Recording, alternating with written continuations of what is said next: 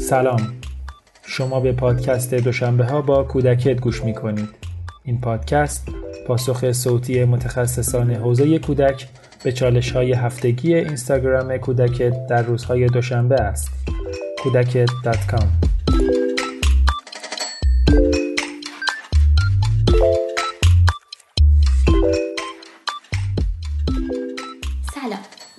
پویانات هستم و شما به پادکست چهارم آذر 1398 گوش می‌دید با فرزند سه سالتان کنار زمین بازی پارک نشسته اید.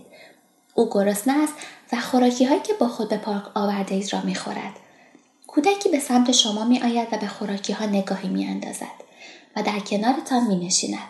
آرام به فرزندتان می گویید دوست داری مقداری از خوراکی ها را به دوستمان بدهیم؟ او می‌گوید نه نمی‌خوام و ابروهای خود را در هم می‌کشد اما کودک همچنان در کنار شما نشسته و خوراکی خوردن فرزندتان را تماشا می کند.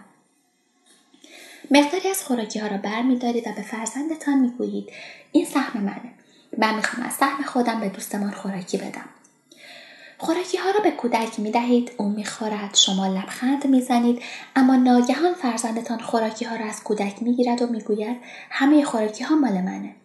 کودک گریه می کند و فرزندتان هم همینطور. در این موقعیت به عنوان والد چه باید کرد؟ تحسیم کردن و بخشیدن از ارزش های زندگیه. اما مسئله که ضروریه بدونیم اینه که تحسیم کردن یک مهارت آموختنیه. یک فرایند بلند مدته که نیاز به صبر و آموزش اصولی داره.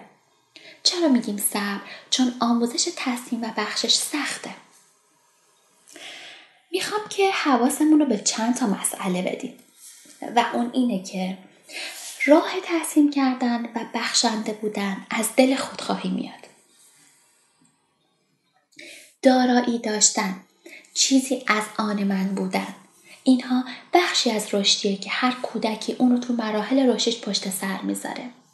حوالی دو تا سه سالگی که کودک به مفهوم هویت مستقل خودش پی می‌بره هیته اختیار و دامنی نفوذش رو هم تعیین می‌کنه. مال منه خودم.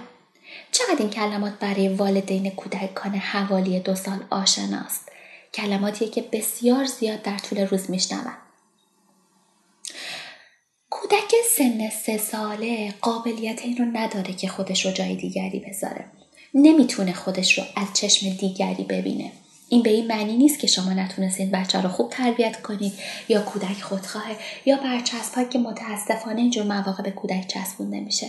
این فقط و فقط نبود یک قابلیت در کودک هست که ویژه خاص سن ویژگی سنی خاص کودکی است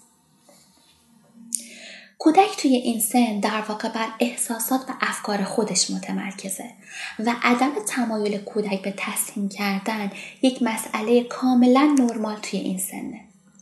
کودک توی این دوره از وجود دیگران و اشیا آگاهی کامل به دست آورده. می‌تونه کدوم یکی از این افراد یا اشیا برای اونن یا در ارتباط با اونن. کودک داره سعی می‌کنه شناخت خودش رو از فعالیتهاش، تواناییهاش، ارتباطاتش و حوزه های قلبش در واقع گسترش بده. کودک توی این دوره از مالکیتش استفاده می‌کنه و در واقع این مالکیت ارزشیه که اون رو بیشتر به خیشتن کودک آگاه می‌کنه. برای اینکه ما بخوایم بخشیدن و تحسین کردن رو به کودک آموزش بدیم لازمه که قبل اون مالکیت کودک رو به رسمیت بشماریم اینطوری که یک سری از وسایل ساده تهیه کنیم که مال کودک باشه یه سری وسایل مثل دفتر، افزار نقاشی، اسباب بازی، شونه، مسواک، وسایل شخصی چیزهایی که صرفا برای خود کودک باشه و اونها رو در تملک کودک قرار میدیم. اجازه میدیم کودک با اونها هر طور که دوست داره رفتار کنه و ازشون استفاده کنه. اونها مال کودکن و می‌تونه باهاشون هر کاری انجام بده. هیچ وقت کودک رو نباید مجبور کنیم که چیزی رو ببخشه یا از اون چه که برای اونه با دیگران سهیم بشه. واقعیت اینه که کودک در این سن توانایی درک مشارکت رو نداره. حریم کودک در این مسئله مهم دیگه ای هست که باید بهش توجه بکنیم.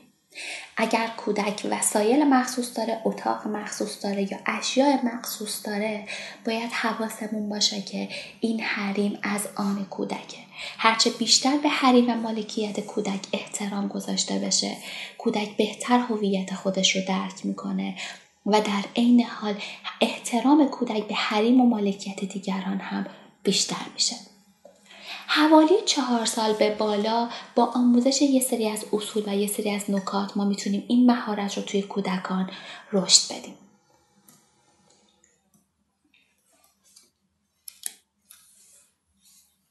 حالا به عنوان والد چه کارهایی می‌تونیم انجام بدیم که قابلیت بخشیدن و تصمیم کردن رو در کودک افزایش بدیم.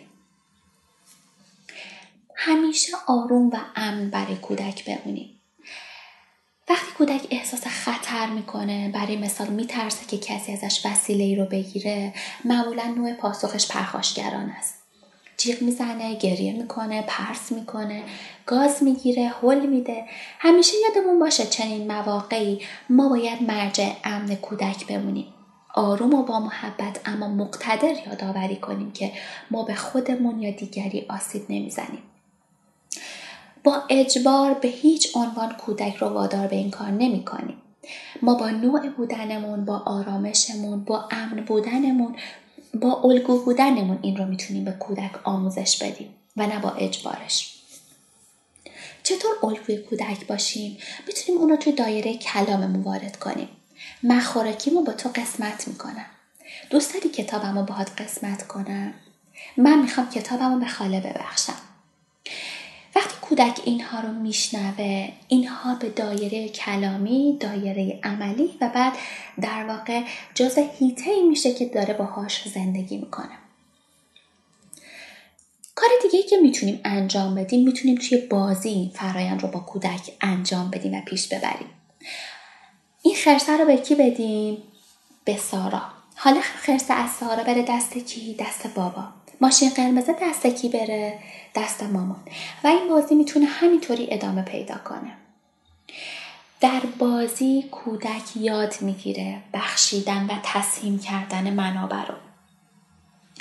کار دیگه که می‌تونیم انجام بدیم اینه که این موقعیت پیش اومده رو اختلافی که بین کودکان به وجود اومده و یا نیاز یک کودک دیگه از وسایل کودک ما رو با آرامش داستان رو برای کودکان درگیر تعریف کنیم.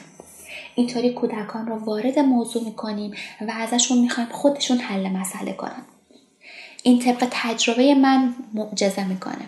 ما به آرامی اون چی که اتفاق افتاده رو روایت می‌کنیم. برای مثال در این موضوع قبل اینکه به حریم کودکمون تجاوز کنیم و از خوراکیهاش به دیگری ببخشیم. داستان رو آروم روایت می‌کنیم و در انتها از هر دو کودک نظر خواهی می‌کنیم. البته که ما هم می‌تونیم راه حل رو پیشنهاد بدیم. اما نه بر راه حلمون پافشاری می‌کنیم و نه راه حلمون رو در راه به عنوان راه حل اولی به کودکان عرضه می‌کنیم. فقط وقتی که فکر می‌کنیم که کودک مایل به شنیدنش هست راه حل رو ابراز می‌کنیم. حواسمون باشه که احساسات هر دو کودک درگیر در موضوع رو باید دریابیم. هر دو کودک به لحاظ عاطفی درگیر این ماجرا هستند. ما در اینجا مظلوم و ظالم نداریم. مقصر و بی تقصیر نداریم. شنیدن احساسات هر دو کودک بیان کردنشون همدلی باهاشون می‌تونه براشون کمک کننده باشه. وقتی احساسات کودک شنیده میشه کودک نیازها و احساساتش دیده میشه در واقع به اون اعتبار داده میشه. در واقع کودک همدلی با دیگری رو داره تجربه می‌کنه. راه همدلی با دیگری راه تصمیم با دیگری راه اینکه خودش رو جای دیگری رو بذاره رو داریم باز می‌کنیم.